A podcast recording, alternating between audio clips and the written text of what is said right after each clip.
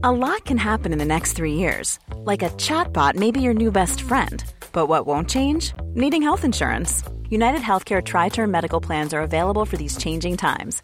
Underwritten by Golden Rule Insurance Company, they offer budget friendly, flexible coverage for people who are in between jobs or missed open enrollment. The plans last nearly three years in some states, with access to a nationwide network of doctors and hospitals. So, for whatever tomorrow brings, United Healthcare Tri Term Medical Plans may be for you. Learn more at uh1.com. Tired of ads barging into your favorite news podcasts?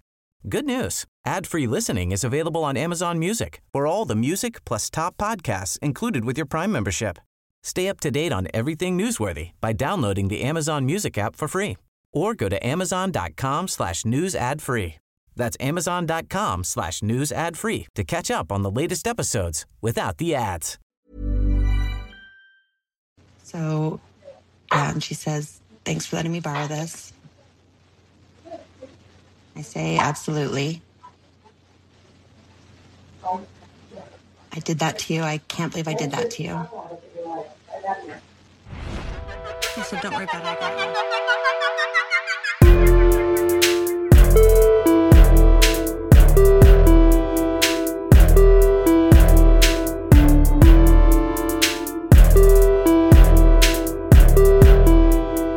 Hello, hello, guys. Welcome back to another episode of Everyone's Business But Mine. With me, Kara Berry, our Housewives Friday for the week, recapping part three, the final part of our season four of Real Housewives of Salt Lake City and the latest from Real Housewives of Beverly Hills. We're going to start with Salt Lake. Let's just wrap our girls up for the season, shall we? Because was it yeah it was an interesting episode for sure but do i think i'm not going to do a traditional uh recap in the sense of like going beat by beat like i normally do because i feel like there are so many things that we could skip over and then things that really need to be exhaustively spo- spoken about. And by things i mean like we need to i mean like i'm going to. So that's the plan for for this episode. So let's get into part three of the reunion right? I mean, first of all, it starts with with Lisa and wanting her glam and freaking out of the Trixie Motel. Like, do we need to talk about that? Do we need to talk about Mary telling Lisa that she's insecure if that's what she needs, if she requires glam every single day and Lisa's delusions about being some sort of Elizabeth Taylor. Like, I told John Barlow that I was gonna die dripping in diamonds and with glam. Like, that's just that's just what I do. Okay, okay, we can move on. Mary's segment basically ends with Andy acknowledging her power and her impact with the franchise and pretty much tells her um, what do you what would you like your future to be with the cast do you want to come back to the show or you, how are you feeling like totally in her hands she says maybe you know, like if people want to grow up, basically, and you know, Whitney's always acting like she's terrified with me, which she isn't. so Whitney says, "I'm not scared of you, Mary. I'm scared of upsetting you. I'm afraid of disappointing you. It's a difference." Then we go back to Bermuda, right? Dark and stormy, receipts proof timeline screenshots, Heather revealing that Jen did in fact give her the black eye, right? Andy says to Monica, You've been accused of being a troll account on social media that has come for everyone in this group. Are you Reality Von Tease? Monica says, I was part of it, but I didn't name the account. I didn't open the account. I didn't start this. I did start posting under the account in 2021, but I was one of six, right? She says that during the time that she was posting on Reality Von she was not working for Jen, but this was after she had given her statement to the FBI as a witness. So Monica then says that the account was made to expose the truth on Jen and how Jen was treating her employees. And legit does not feel like the page came for any of the rest of the ladies in a bad way. So Andy asks, Heather, do you have receipts on any of the horrible things that Reality Von Tease or Monica specifically said about you? Yes, they're still up, in fact she's calling me, you know, like a T word and Shrek, and those things were reposted over and over and over and over and over again. And, you know, everybody on this couch has 10 personal examples of the bad things said about them from Monica. I don't believe that. nobody said anything. Like, granted, Andy didn't specifically ask, or we didn't see that, but you know, we've asked, does anybody have an example of what this account said about you guys that were so negative? It was just Heather. And we all know that those horrific things, those transphobic things, those fatphobic, rude, you know, things about her appearance were re- repetitions of what Jen had originally said. I can fully understand why it would hurt your feelings to see over and over um, the terrible things that your alleged friend Jen said about you, Heather, but I just am not understanding the imbalance of uh, Monica with reference to basically everybody else. Like, Whitney is the only person who kind of says something that makes sense to me. She says, it didn't seem like anybody caught it, that she's more upset about the text messages happening between Monica and Bleep. But it very much looks like she's saying Tanisha, right? She's upset between that. Fair enough, right? But then Heather's just going on and on and about the tag stuff and, you know, how the account has been cleared up over the past year and a half. So a lot of the bad things that were said about them weren't, you know, there's no proof of that, right? Because they're all gone. So then Monica pulls out her burn book. And Heather and Lisa are like, oh, Andy, we're not doing this. No, no, that's not, we're not, we're not. Monica says it's full of receipts. So she hands it over, hands it over to Andy. He opens it, looks at the first page, and goes, oh, that's cute. it's a picture of him from when he had long hair back in the day. There's like Snoopy on it, and it says, "Oh, uh, fucks the other half of New York," and it's pointing to the picture of Andy. So it's starting off like cutesy. Monica is calling herself a fugly slut, and then the rest of it is like the receipts of she printed out the entire reality Von Tease Instagram grid. So Andy says, okay, well, in exposing Jen and repeating bad things, can you see how that would be hurtful to the other women? Heather starts to kind of cry, like, you know, what if we retweeted everything that your mom said every day? And Monica's like, but I already see it. Which is just like, fair. Like, that does happen to her. So Monica says, we were trying to get how get out how awful Jen was, and I'm really sorry that that hurt you so Andy's like turns to Monica and says, I'm kind of surprised that you're surprised that these women are upset. And Monica's like, No, I really am because they were such big fans of the page. To which Heather yells, You called me a fuckface skank bitch when I unfollowed the page. then they show a conversation that Angie had in the DMs with uh, Reality Von Tease, and she's telling them oh, we don't know who she's referring to. I'm assuming Jen or maybe Angie H. Oh, I wanted to go off on so and so real bad, but you know, my husband talked me out of it. So, you know, whatever this whatever they posted about this person, she's Angie's telling them, "Oh, it was the best day of my life that you called her out." So Angie's like, "Yeah, so what?" Monica says, "Well, the page also said nice things about the women." And Heather's like, okay, well, one thing out of 10,000, like, you're not a hero. And she keeps harping on this, like, you're not a hero, Monica, for like finally being honest. But why don't you have that energy for Tanisha? Like, why is Tanisha still putting Aussie stronghold in your hair? I don't like she, Tanisha's allowed to have a crisis of conscience. But the same thing happened. You only found out because you asked her about it. And had you not asked Tanisha about it, she never would have said anything.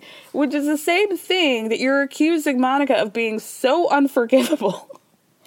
but you're at least Bravo's paying Monica. You're paying Tanisha yourself, Heather. That doesn't make sense to me why you would keep her in your employ. Lisa tells Monica, like basically, you know, based on what you said on that account, you must really fucking hate us. So I don't understand why you'd want to be friends with any of us. So Andy asked Monica, Did you want to be their friends or did you want to get on the show? And Monica says, Well, both. Both can be true. What's wrong with wanting to sit on this couch? Andy is kind of on her side. He's like, Yeah, I mean, it's not a crime. Ladies, what is the issue with her wanting to be on the show? And Lisa says, Yeah, no, it's not a crime to want to be on the show, but going against all of them is a crime. And she should have led with the fact that she had that account, but instead she got busted.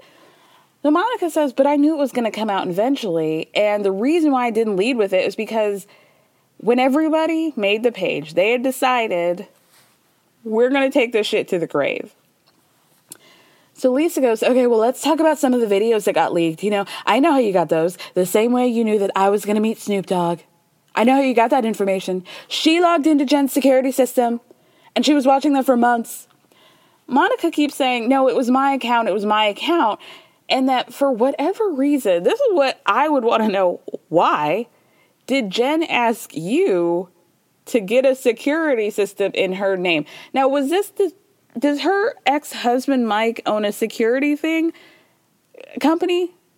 Even if he did, why would it be in Monica's name? Like there's no reason that I can think that would make logical sense that Monica would have authorization and to set up your security account and have access to it. That does not make any sense to me. There were a lot of accusations that uh, Monica was listening into conversations in Jen's home, and that's how she was gathering information because she was watching them in the house, which I would like to say is weird as fuck. And she definitely did not deny doing that. I don't I don't recall a time where she was like, "No, I wasn't listening in." Maybe she did, but maybe she did it once. And I feel like if somebody was repeatedly accusing me of watching somebody in their cameras in their house, every time you said that, I'd be like, "I didn't do that." No, I didn't. And I just didn't hear that happen with Monica. So, what I want to be clear is that I still am kind of on Monica's side with the disclaimer that she's still moved very weird, and I can understand why they don't necessarily want her on the show. I totally get that. I just feel like I'm still kind of on her side, but we'll talk about that in a second. She does basically fess up to rolling by Jen's house multiple times and taking pictures and selling them to TMZ, which Monica's like, yeah, you know, I never hid that shit. I fully admit that. So Andy is like, okay, but if you have pulled up to Jen's house multiple occasions, you don't consider that stalking. What do you consider stalking? And she's like, you know, like driving over and over and over again and like going in the house, like breaking, I think she meant like breaking and entering. would be stalking. But what she was doing was not stalking because people drive by their ex boyfriend's house all the time. And that's not considered stalking. Lisa makes her henchman Heather pull out the phone again to show Andy the receipts of what she says are probably 20 videos of Monica driving by the house. One of them, they show about three clips, and one of them you can hear Monica say, I don't want to be in prison for stalking. so Monica says she was driving by when she was a witness for the FBI. And so Andy says, Were they recommending that you drive by the house to check up on Jen? And she was like, Yeah. And everybody kind of starts laughing.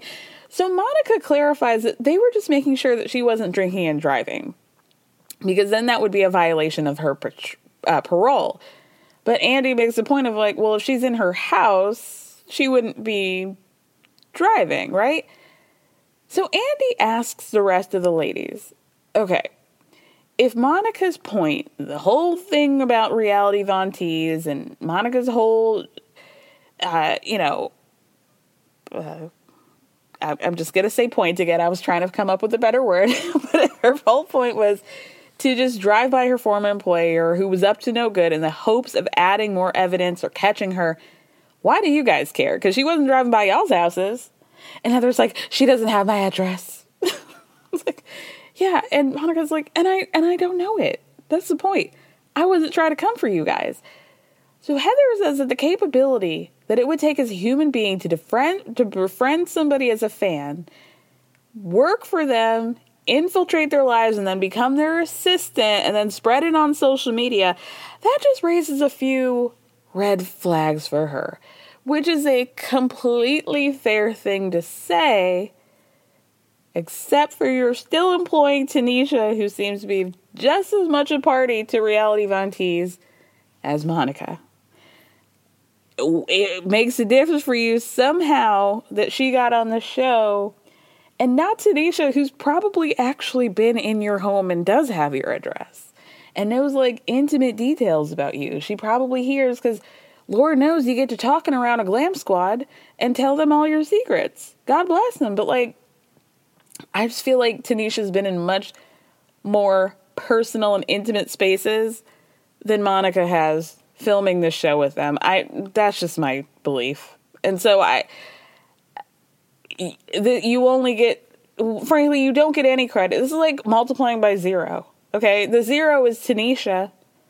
So anything that you were trying to apply to uh, Monica that's zeroed out by Tanisha, then both of y'all get zeros. You know what I mean? I don't I wouldn't blame you if you didn't. But anyway, so then Heather, you know, keeps going, it's not some iconic thing that you did, Monica. It ruined every one of our experiences.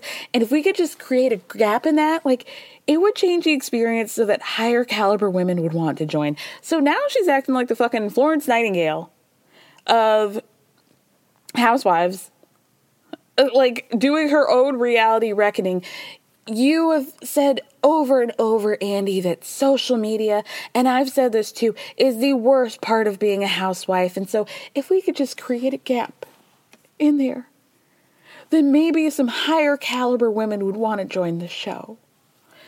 So then Lisa turns to Andy and goes, You guys brought her on the show knowing that she wanted to take every single one of us out, and nobody gives a fuck. So Andy's like, uh, nobody in production knew about this, actually. And Heather goes, Well, that's what Monica's been telling us. So Andy asks Monica, Who in production knew?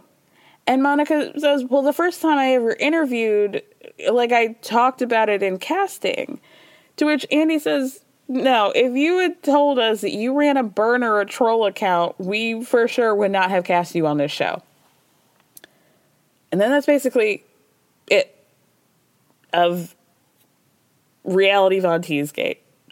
Because then Andy switches to Angie's Greek Mafia rumor and, you know, how it was very coincidental that Monica had this conversation with Meredith. And then a week later, she's getting all these DMs repeating the same things, receipts and, and links to Angie's financial status and screenshots and stuff.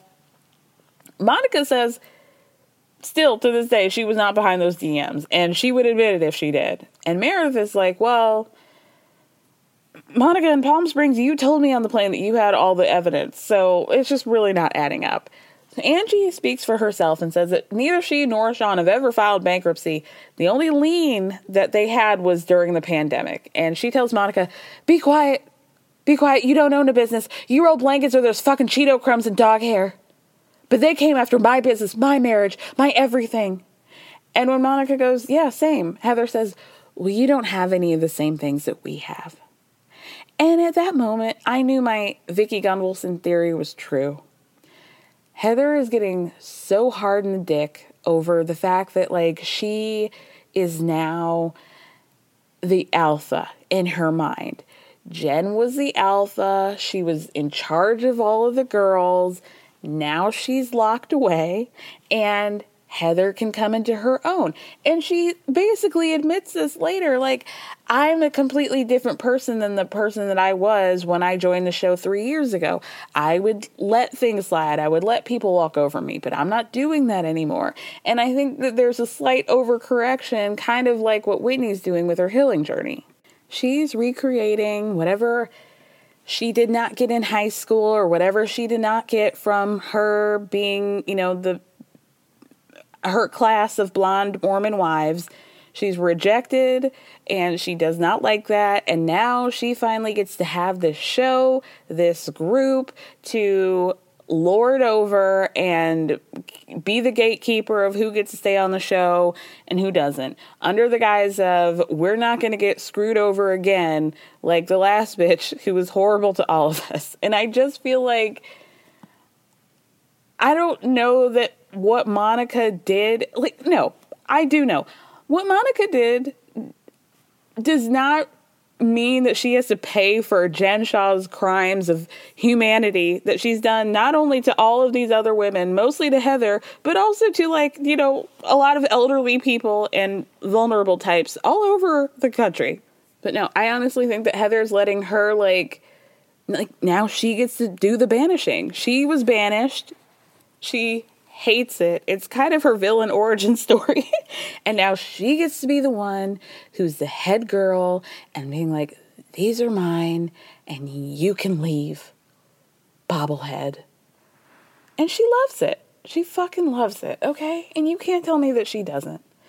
So then, Monica and Angie are going back and forth, and Monica's like, Well, listen, you could say that I don't have the same things that you guys have, but I'm sitting here on this couch just like you are. Well, not you, Angie. You're actually at the end of the couch, but I'm surviving and thriving as well. Thank you. Angie's like, Well, you're sitting there because you're in a hot seat. I'm a loyal friend, and I'd rather sit here than be a lowbrow rat. And Monica goes, Oh, Brown? I'm a brown rat. Is that what you said? I'm a brown rat? like, okay, Monica, no, that's not what she said. yeah, you know it, girl. Let it go. Let the mouse go. so when they come back from break, the screen gets serious and tells us on the morning of April 9th, 2022, while on a girls' trip in San Diego, California, Heather Gay woke up with a black eye. Crews were not filming at the time of the incident. So we go back to the stage, and Andy says, Heather, you shocked the world when you claimed that Jen Shah gave you the black eye. Tell us how it happened. And Heather says, and I quote, I. I mean, honestly, it was a lot of drinking, and the next morning I woke up with a black eye, and I knew I got it from Jen. I didn't know how, but I knew I got it from her. She was the first person I texted, and she said, Did I give that to you? And I said, Don't worry, I'll cover. So there you have it, folks after damn near two years of Heather lying and covering up for Jen Shah, we find out the truth, which is that they got drunk. I don't know what happened, but I know that Jen gave it to me and I told her I'd just cover for you. That that's that doesn't tell me anything. And I don't think that that's the whole story. Like, uh, clearly it's not the whole story, but I think you know that that's not the whole story. I think you know what the whole story is, Heather Gay, and I think you're still not telling it. And I think that's just very odd. I don't get it. Andy asks Heather why it was her inclination to cover for Jen, and she's like, I don't know. I was scared of her, I think. So Andy says, Were you scared at that point because Jen was in legal trouble? And she says, Well, I'd been covering for her for three years. I wasn't going to stop at the black eye. I was that in. I was too scared to say anything. I was terrified of it. I'm still terrified to say it at reunion, and I was terrified to say it in Bermuda. But watching this happen again, I just realized that I was contributing, kind of. so Andy says, we have footage from San Diego, and Heather covers her head in her hands because she knows that she already told production what happened in this conversation because they have footage of Jen going into Heather's room the night after and talking about it, but they don't have any audio. So they asked Heather to explain what was being said. So at the time, apparently, it sounds like there was an investigation. They had pulled this footage of Jen and Heather and asked them what they were talking about and they both said that they were talking about something else entirely. So then we see that footage. Jen walks into Heather's room. She sits down on the couch. Heather starts narrating that Jen hands her this pink purse, and Heather says that Jen was just thanking her for letting her borrow the purse, and she says, Absolutely. And Jen says, looks at Heather's black eye and says, I did that to you? I can't believe I did that to you. And Heather responds, Don't worry about it, I got you. And that's really kind of the only thing that you can hear Heather say is the I got you part. So Heather says to Andy, Let me start by saying I'm sorry. I'm sorry to you, and I'm sorry to you guys. I'm sorry to the network. I'm sorry to the audience. I didn't know how to navigate it myself. I knew it was becoming something bigger and more than I could handle. It was a horrible situation, and I lived through this, and I knew the relentlessness of what it would become, and I lived a lot of that. And a lot of that, you know, really, I would just like, they were fixated on the black eye and I didn't know how to say anything other than I was scared and did what I always do, which is deflect with humor, which is in poor taste and it was horrible. And Andy goes, I don't really know if you deflected with humor. I don't know that it was humor. And she was like, Oh, you know, like we talked about the spider in the eye and all the eggs and stuff. Like that was funny or whatever. So then Andy's like, Okay, but when lawyers got involved, I have to assume that you were kind of freaking out right? And Heather's like, yeah, I really was. I started freaking out because all that time I had told Jen that I would cover for her. And I couldn't say, and I couldn't say how it happened.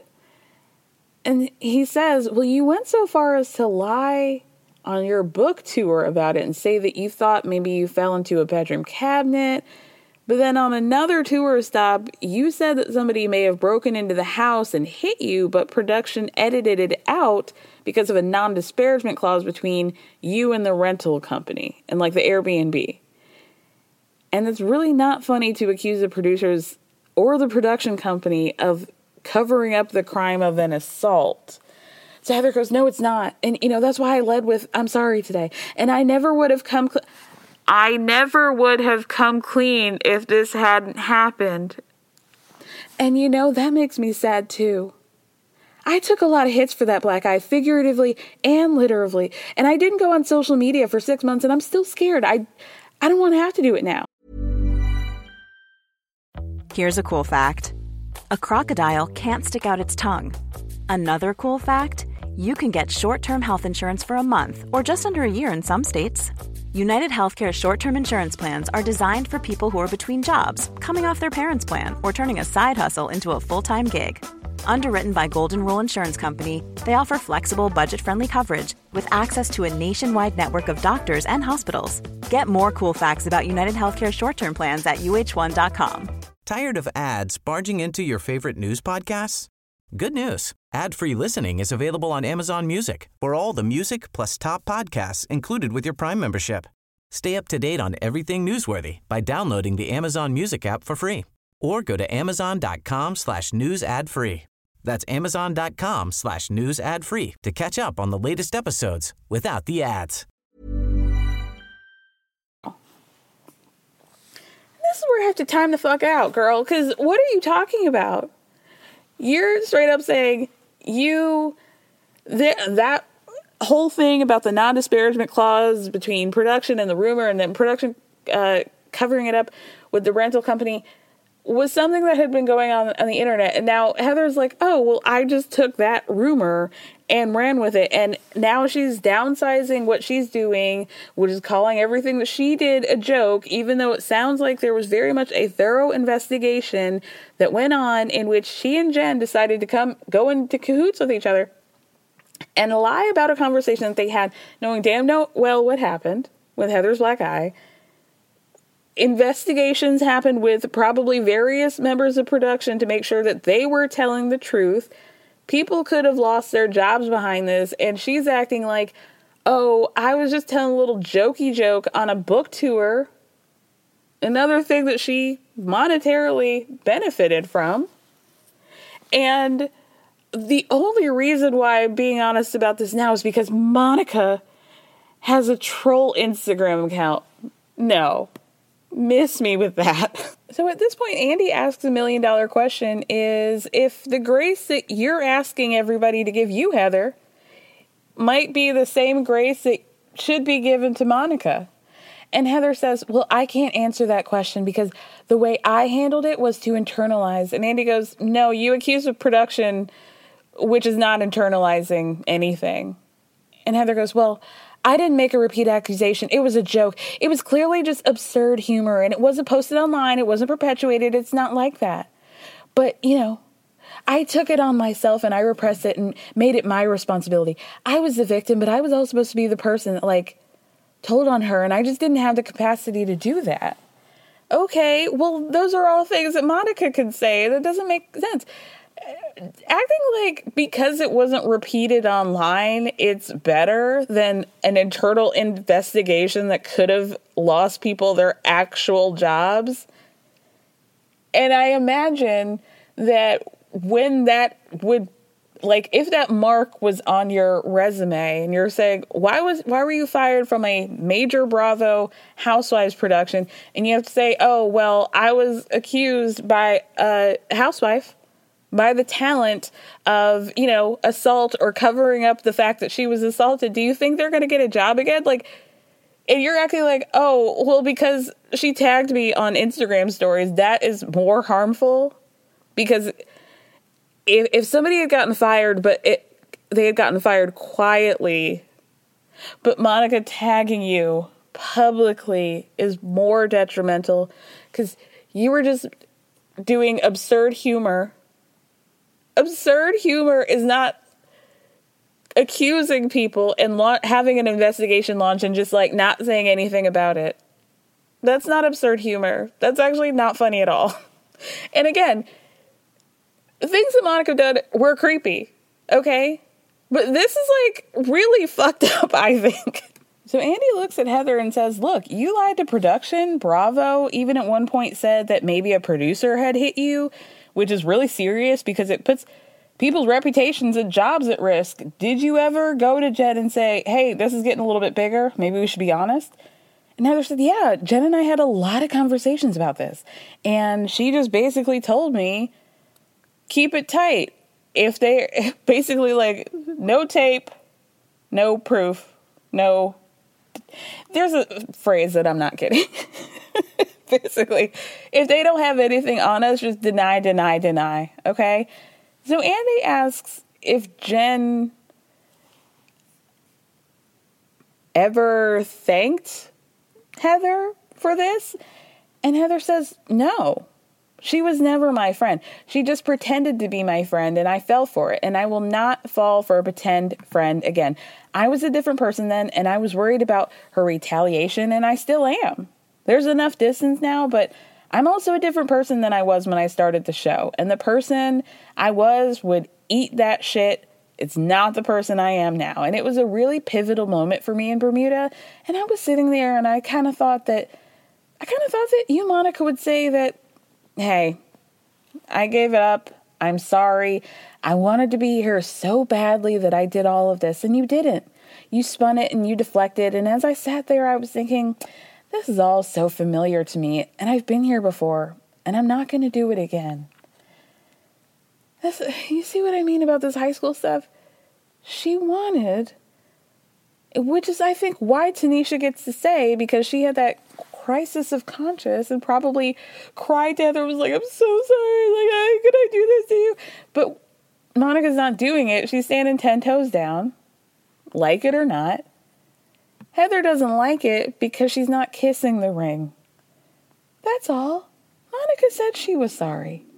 But Heather was like, Oh, you're not doing this thing of letting me be the alpha, so I'm going to kick your ass out. That's enough. It's, it's, her ego is wrapped up in this, you guys, and I don't see how people don't see that. And then Heather said the most exposing thing of all. She says to Andy, you know, I've been there before, I'm not going to do it again. And if this is part of the job, then maybe it shouldn't be part of the job. Because, you know, she should have said, if this is part of the job, then maybe I wouldn't be part of it. But you're going to have to pull that snowflake from her cold, dead hands, okay? She, she's not letting go, okay? She made that very clear. So Andy asks Monica, What do you think after hearing what Heather has said? And Monica says, Listen, it was really hard to watch. And I think, you know, maybe that me and Heather and possibly even Angie have gone through the same things. And Lisa interrupts and goes, Well, what about me? And Andy goes, Just let her finish. so Monica says, Heather can hate me all the, she wants. That's fine. But I will never deny that she and I went through the exact same trauma. And I think, Angie, you got um, spilled a drink spilled on you, I consider that assault.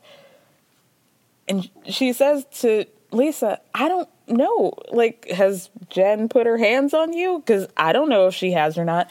Well, she almost did in the sprinter, but maybe that doesn't count for you. Girl, if you don't drink a Poppi and calm down, like, we don't need all this energy right now, okay? Monica, I think, is being very contrite in this moment, and she says, we have had the same situation where Jen has put hands on us, allegedly, but I see that we reacted in different ways. You kept it all in and internalized it and made your jokes and, you know, put people's careers in the line. I blurted it all out. I'm literally getting phone calls from people right now threatening because I came out about Jen and my involvement in the trial. So I understand where you're coming from about the threats. I understand why you're scared. I understand why you did what you did and how you went about it. So then Andy asked the rest of the ladies how they feel now that Heather's been honest about the black eye. Whitney says it makes her feel terrible, but like she can get it. Like maybe Heather has Stockholm syndrome with Jen and how Jen kind of put all of them at risk. But knowing who Jen is, like, and what she's capable of, she knows now why Heather hit it. Lisa says last year she was actually really furious with Heather because she put people's jobs at risk in production. But then she realized at last year's reunion that Heather was a broken person and it's not good. So Andy says, well, the theme seems to be that Jen has made people do things that aren't characteristic of who they are. So, again, is there any grace to give Monica? And what does Heather say? That, listen, the way you came in today actually hurt me more and it didn't resolve anything for me. I actually made it clear, it was made very clear to me about my own boundaries and how far I've come, like listening to you today.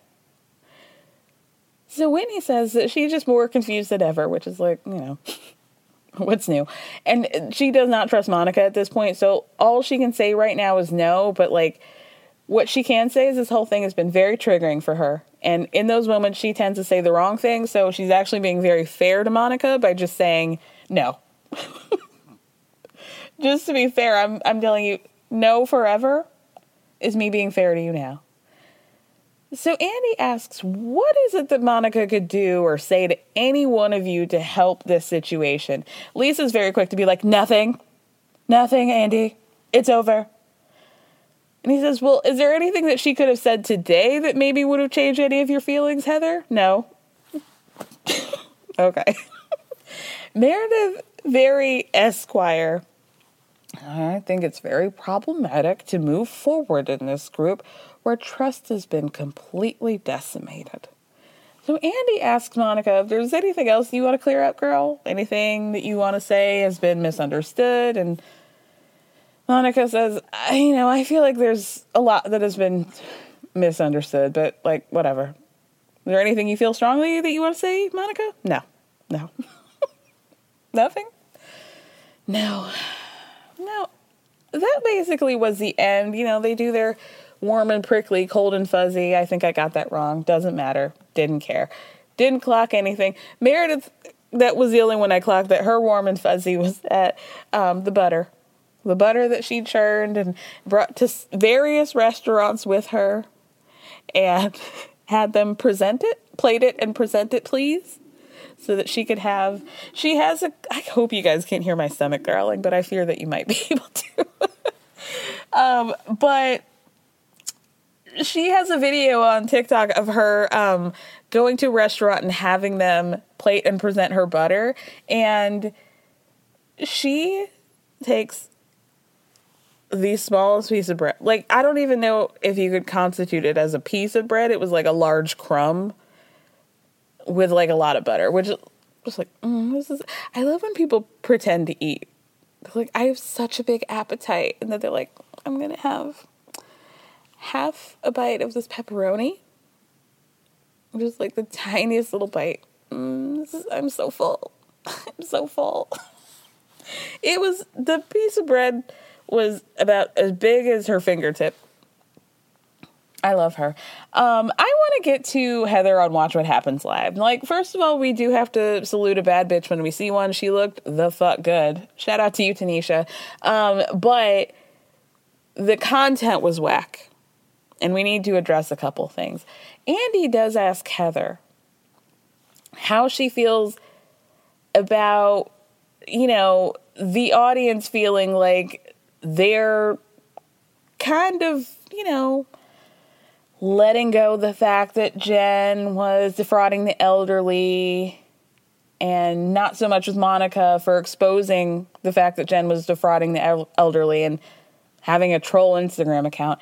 And Heather says, Well, Jen denied ever having any guilt until she pled she, till she pled guilty, and she denied it until the morning she pled guilty. So we were supporting her till the very last second and what she was professing to be saying.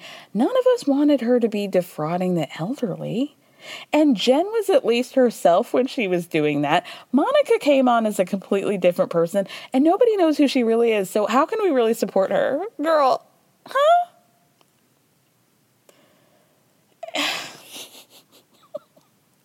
At least Jen was being herself when she was defrauding people and going oops upside all our heads and spilling drinks on us. That's the best defense. And then later she said that she hopes that Jen is watching this and is happy that they kicked Monica out. That she's proud. I hope she's proud of us for getting her out. Why? Why do you need inmate number 742963 to be proud of you? This is what is pissing me the fuck off I don't. on Twitter, I was like, my thing is if Jen was not, you know, using a blade that she had gotten from one of her friends to etch the days she has left into her cell wall, would any of them be holding her accountable to this day if she was on the other side? And not, you know, at camps or whatever, Teresa used to say, would y'all be holding her accountable? No, you would not. You would be celebrating and applauding her and, you know, bigging her up in whatever Versace head to toe villain outfit she had, scamming off of the elderly this time. Y'all knew. You guys knew I know that you don't want your friend to be a fraud. Nobody would. I get that, girl. But the fact that you're acting like, well, we just believed her. Why? Nothing about how Jen was running her life you should believe her. You were, uh, you admitted that she was basically an emotional terrorist to all of y'all, making you guys live in fear, and yet you're hoping that she's proud of you from the jail cell that she's in, from the horrific things that she did, stealing people's money and their futures from them. What are you talking about? This shit don't make no damn sense. Make it make sense. Backwards. Goodbye, Salt Lake. Goodbye. Let's move on to Beverly Hills. I don't need ghosts and little people in my life. I'm on medication. I'm trying very hard to remain stable. Is that an attic? No, it's just a. It's an attic. Oh, I'm telling you, it's an attic. Just how you left it. Now you left it over here. In a house like this, you don't open vents, you don't go into attics or basements. Everybody knows that. Nobody jumped out of Let's there. Let's get into Beverly Hills real quick. We're headed to Spain. So the episode begins with the ladies doing our typical housewives packing, right? Sutton's doing her packing, and by that I mean she's telling Avi that she, you know, I don't like plastic hangers, Avi. But then he is like, I'm not really sure why I'm not coming. And she tells him, You know, Avi, I don't want this to be a sore subject, but I am bringing Merce. And Avi just looks at her. And then we find out that uh, Merce is somebody that Sutton met back in her ballerina days. And, um, you know, she really looked up to him like he's a god. And then she asks Avi, Do you want to go get him? And he is like, Wait, you mean the ashes? So Avi puts on his purple surgical gloves, gets a Ziploc snack bag, which I think is important. This wasn't even the sandwich size, it was the rectangular snack bag, which I actually say do tend to have like the better fastener on it. It's like that thick one. It, it it's good for the, you know, with all due, for the occasion. I, I think this was probably the right bag choice. Anyway, so they try to figure out where to put him, like maybe someplace that's a little bit more aesthetically pleasing um, than the inside of a plastic bag. Um, did I say that Merce died? I said ashes, right? Yeah, okay. Um, so Merce has been dead for at least 12 years. She's just had these ashes hanging around. And, uh, you know, she wants to put him in this little ceramic, it looks like a Jonathan Adler container. But obviously, like, maybe you just keep Merce in the bag until you get there. Just, you know, don't pull a Sonia. Make sure he doesn't blow in your face, quite literally. So, in the Sprinter van, on the way to the house, the girls get to Spain. They're headed to this house in like outside of Barcelona. Sutton makes them play a game called All of a Sudden about her for a prize as yet determined. Why did she ask them what her dad's name was? And Crystal says, Mr. Sutton. and she was dead ass about that too. I love when you get in that like game phase where you just answer whatever the hell comes out of your mouth immediately. I love that. I actually really hate games. and I, I'm kind of like down on myself about it now. Like, I went really over a decade being like, I'm just not a game girly. Like, I don't want to play scattergories. I don't want to make a little thing out of purple clay that you can guess what it is. I don't want to act anything out. But now I'm feeling like, okay, am I being a little bit curmudgeonly about this? And do I need to get myself together and like get in there, coach? But every fiber of my being is like, no, no. There's just something about like a forced group activity that just, I just don't want to do it. And maybe, honestly, I would say not even kidding, 80% of the reason why I never delved into the corporate world is because I don't want to do stuff. I don't want I was on a Slack channel for something that I did for about a month. It was torture for me, okay? I don't want to do um, any sort of team building activity. I don't want you to call us a family. I don't want to do any of those things. Even if you paid me. You know, it's just it's not worth the Subway sandwich that I'm getting out of this. Like, nothing's going to be worth that. So, honestly, like, I had to, much like Heather Gay's pioneer ancestors, forge my own path to money making because I just, I couldn't do it. I, I'm not even joking, you guys. I just veered so off course. I'm sorry. They get to the house in Spain, right? And they, you know, they're getting some sangria. They're getting a little tour. And the tour guide kind of stops them and has been like, okay, there's something I do have to tell you about the house. And Erica goes, I knew it. There's a ghost in here. So then Erica says very somberly in a confessional, I do have the ability to smell different spirits. I really can. So apparently, the previous owners told the current hotel owners or Airbnb owners that there were little people running around on the property, but they're friendly. I don't know if this is a translation situation or not, but we're not really locking down on what little person means. Are you talking like a gnome? Is this a ghost flying around? Are they in the corners? Are they going to be biting my ankles? Like, is this like a dwarf little person? Like, what's going on? We didn't get enough of an answer on that for me. Like I need to know what I'm looking for. I'm, you know, for the first and probably last time with Annemarie, saying, you know, in the scary movies, we're the ones who go out first.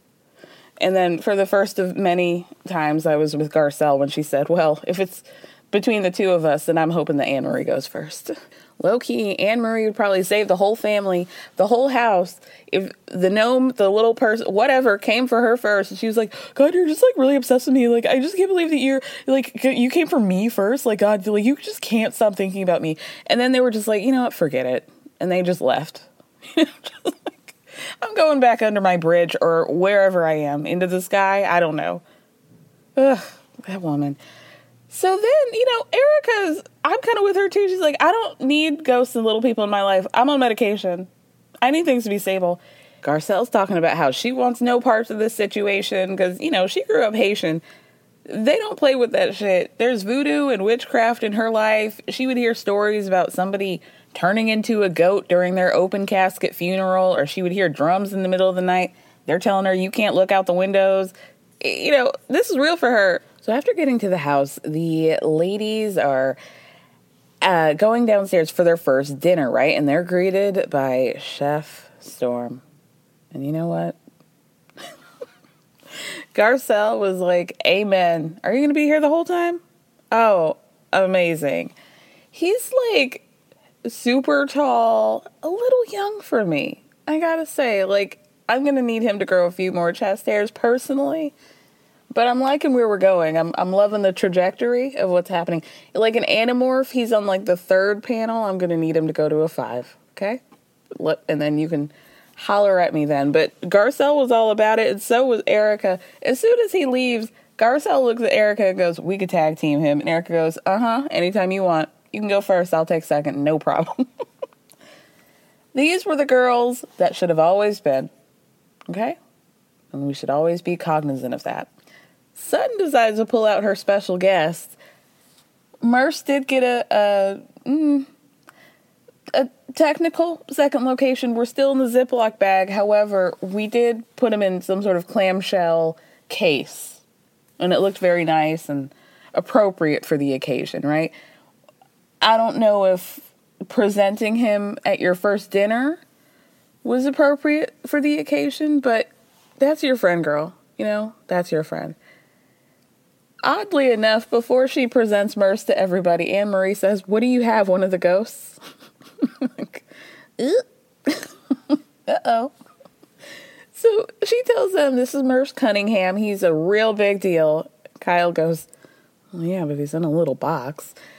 And then they all realize, wait, is he in a Ziploc bag? Sutton.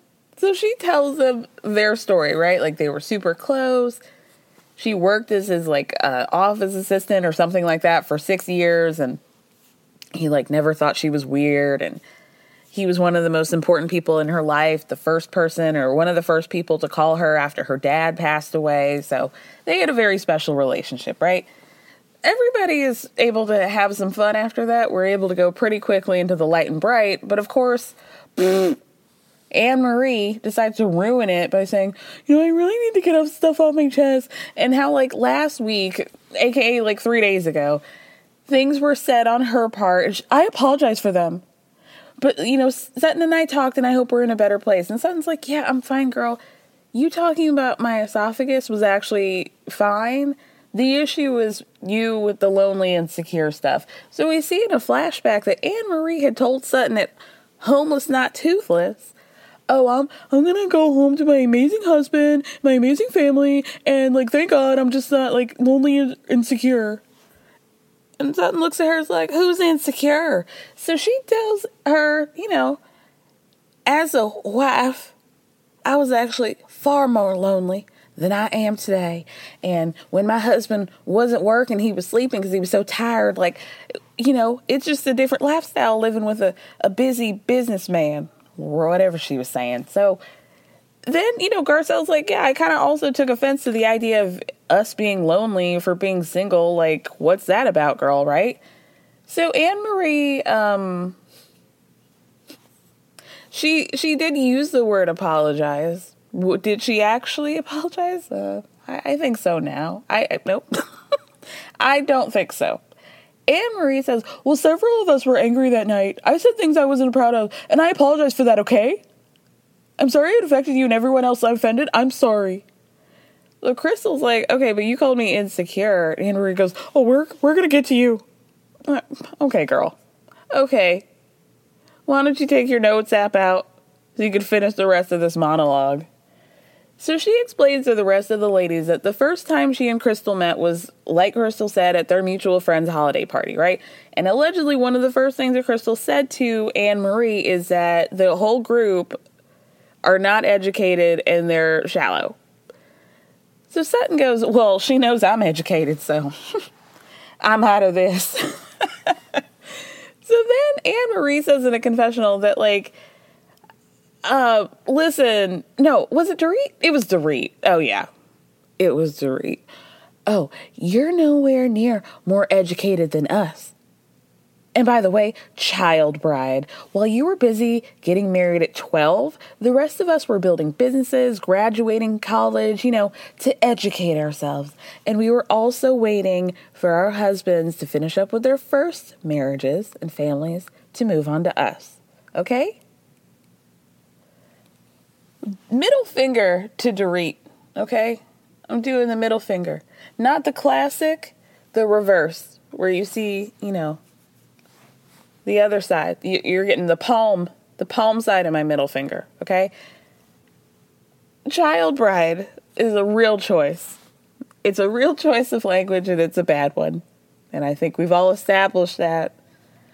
So, not good. And also, like, Crystal was 24, young, sure.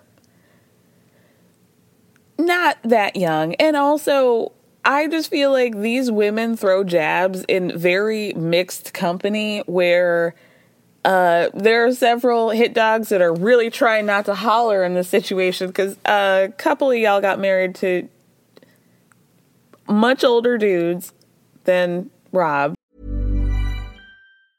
Tired of ads barging into your favorite news podcasts?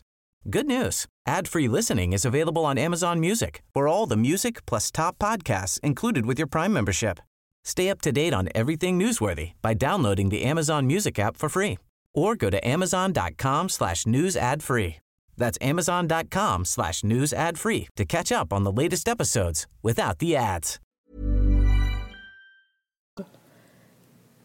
And uh, I just don't think we need to talk. I also feel like I feel like these women know, and I don't think they care.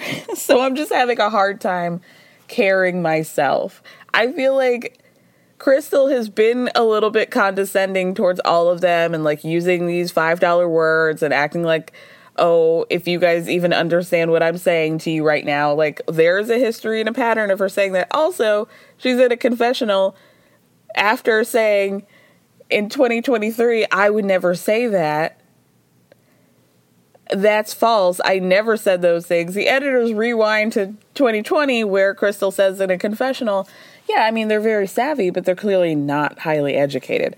But also, like, I don't know. I just can't hold a torch if these six chicks don't care and it was about them.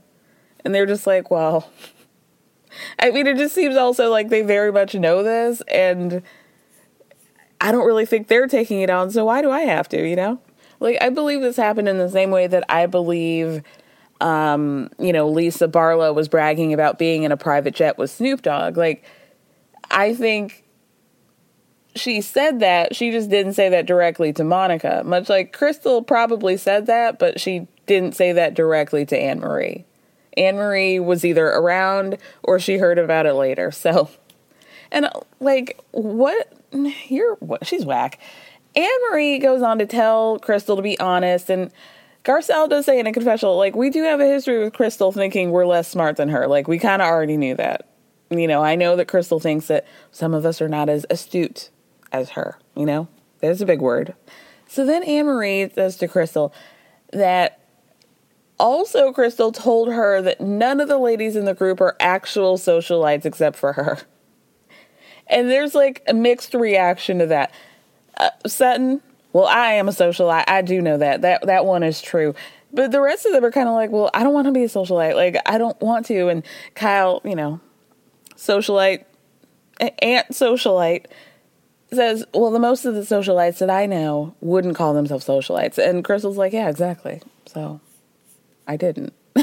so after these two allegations don't really hit, she tries another angle with Crystal and accuses her of thinking that she's better than other people. And Sutton sticks up for her and is like, no, she does not feel that way.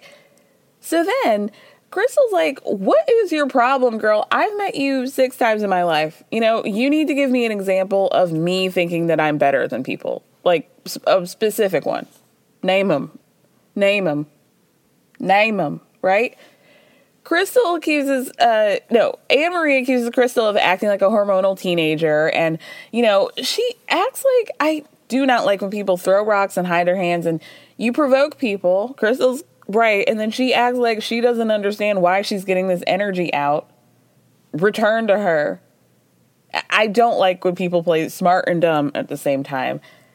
So Sutton says, you know, y'all need to calm down before the little people come out. So Anne Marie tells Crystal, you know what else I want from you?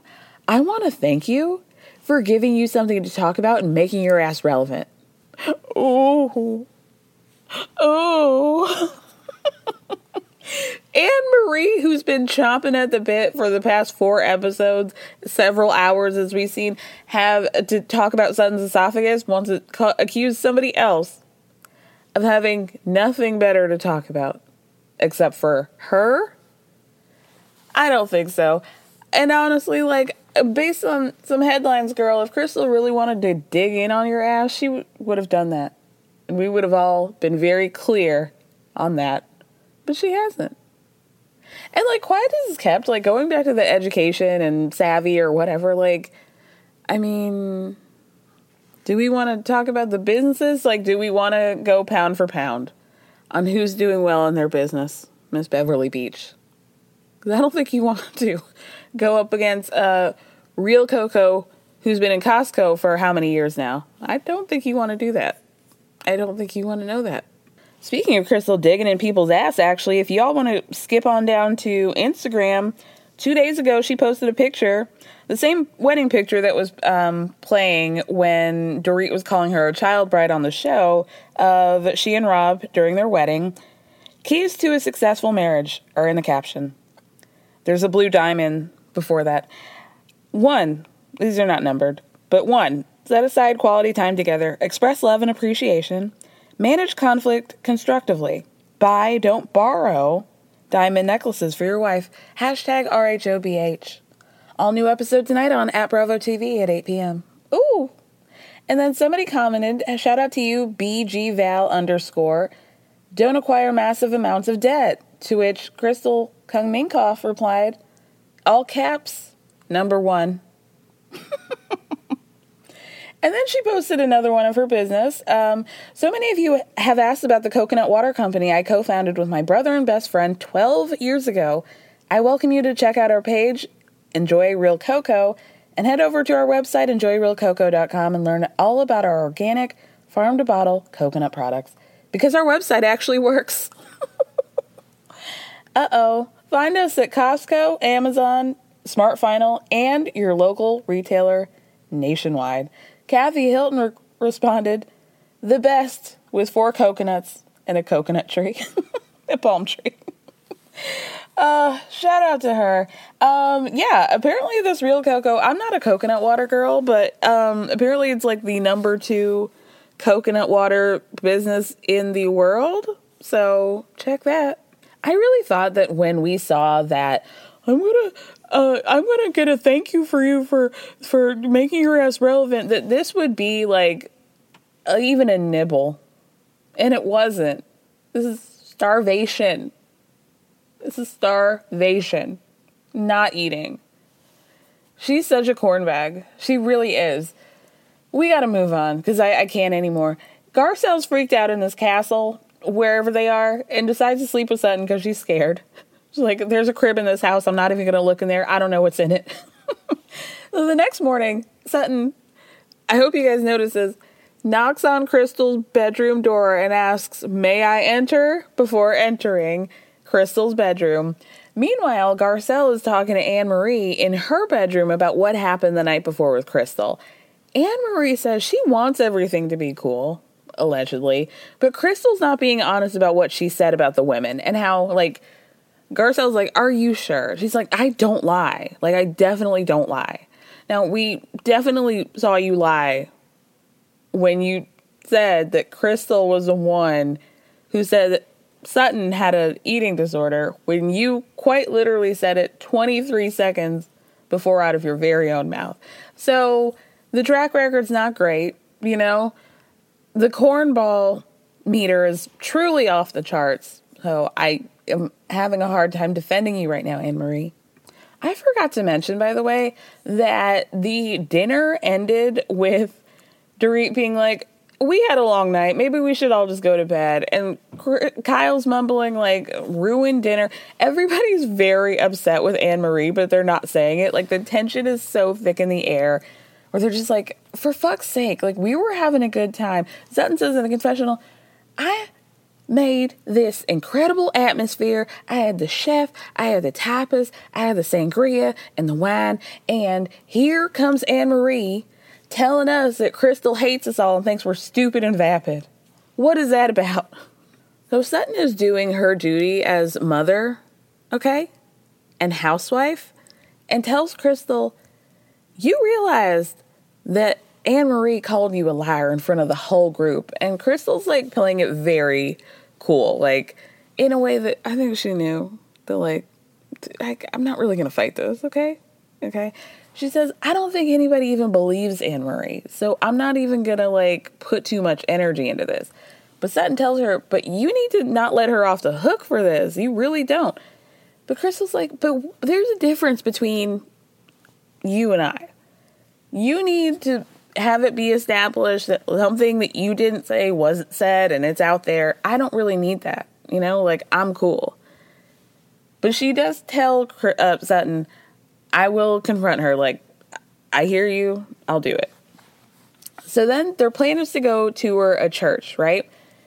Erica announces as they're waiting for the sprinters, Oh, um, I have some good news. And Crystal, you'll probably want to hear this. So she pulls out her phone and reads this headline about how the district court had discussed her appeal regarding the earrings and tells everybody that the court reversed the turnover order from the bankruptcy court. And everybody's like oh okay um what does that mean? So erica has to explain to them that the court what was happening is that the earrings the infamous earrings that everybody was telling her just get rid of girl it's not a good look these $750000 earrings were held up in a court saying that the money used to purchase the earrings were purchased specifically with clients' trust money, victims' money, right? That uh, Mr. Uh, Girardi had promised. Now, I forgot to mention that uh, Mr. Girardi's really in a bad way, and um, the courts told him, You are, in fact, mentally fit. I know you've been claiming for years that you've got, you know, deep dementia or something like that, but you don't. And you're going to have to sit for your trial, girl. Nice try. Nice try. So it's not looking good for him right now. 2024 did not start off great for, for, for Tom Girardi, I will say. Um, but so she's explaining to them that it's now gotten struck down in the higher court and it's just getting kicked down to a lower one. Okay? Because they couldn't definitively approve uh, prove one way or the other that that money was used was like client money. So Erica further explains in a confessional that she's like, you know, I got heated and I told them the story isn't over. Please listen to me. And then she says, everything that I said was going to happen is happening now, and that they should have let the legal system work things out. This was a long fight, and to not rush to any sort of judgment. So Erica tells them all a win is a win. You know, this thing is going to go down to a lower court, which means that the situation still needs to be worked out. It's just not going to be worked out in an upper court. Kyle Richards has the nerve to say in a confessional, it just feels like Erica's being vindicated with a lot of the women in the group, and they had doubts about her. But you did too. Why are you not including yourself in this, babe? Babe, come on. Garcelle says in a confessional, I just wish he would let the earrings go. Give something back to the victim so that you can sleep at night. So that even though if you're not guilty, fine, but you're still giving something back to them. It turns out that Erica is actually upset with the women's reaction and says in a confessional, Listen, I can't expect them to react in any certain way, but I am really disappointed because I was expecting more. Like, I don't need anybody to put their arms around me. I just need you to acknowledge that, like, what I said was going to happen is happening. You know, that would be a nice moment for me. And in that moment, I'm like going right back to St. Bart's with Aviva with her blazer on, looking at Sonja and Ramona being like, I was expecting because remember she was like claiming she couldn't be on small boats, and so Reid took her on a little puddle jumper to St. Bart's, and and so I was expecting a banner saying, "Welcome, Aviva, rah rah, you did it." I think that's what Erica was expecting, ma'am. This didn't really work out in your favor. This is just another fight. has anything happened to it? Like, has are we still in the lower court? Has it been kicked down further, or like what? And okay, so it goes to a lower court. If she's found guilty in that lower court,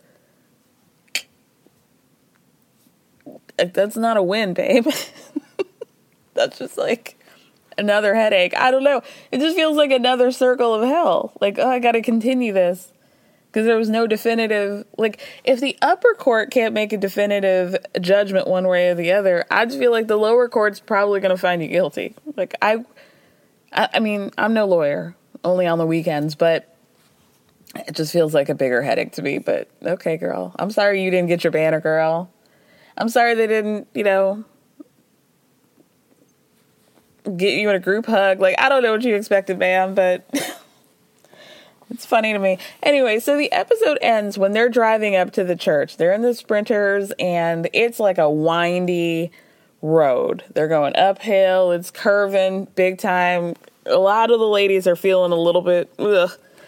But Crystal the most. So she asks them like we got to you got to stop the car. Let me outside. So she, you know, is feeling some type of way. She gets sick. They go up the rest of the path and then Crystal gets out and kind of hangs out on the side. There's like a little, not bench, but like a little thing that she can sit on, right? And she's feeling really some type of way. And it seems kind of maybe psychosomatic. Like she's, she can see that her veins are popping in her hands and she's getting freaked out. She's showing Garcelle and she's like, wait, why are my veins popping? Why am I vomiting? what's going on? And you can see like she's being like, oh my God, like what's happening with my body? Like, am I okay? Really getting freaked out. So Garcelle goes to Annemarie and says, well, what does it mean if somebody's um, veins are popping out? So Annemarie goes over there. She's like, oh, what's going on? Are you okay? What's wrong? And Crystal's just kind of like having her moment. She's like in her own world right now. You can just tell she's like trying to take some deep breaths and, you know, come down a little bit. And Kyle says at a confessional, last night, the universe works in mysterious ways because last night these two were at each other's throats, and right now Crystal is at Annemarie's mercy. Which, like, I this is. This, she's not in the arms of an angel right now. Okay, Annemarie's just standing there being like, "What's wrong?" She's fine. She's fine. Okay, everybody's fine. Nobody's at anybody's mercy. All right. Uh, these women. You guys, next week we're going to be talking about, since there's no Salt Lake, we're going to be feeling the rush. I'm going to be putting Miami officially back on the docket, and Potomac will probably be there too. But again, I reserve the right to change that. But I'm hoping for brighter days for all of us, okay? Have a great weekend. Thank you guys so much for listening. Thank me for speaking. Love you. Bye.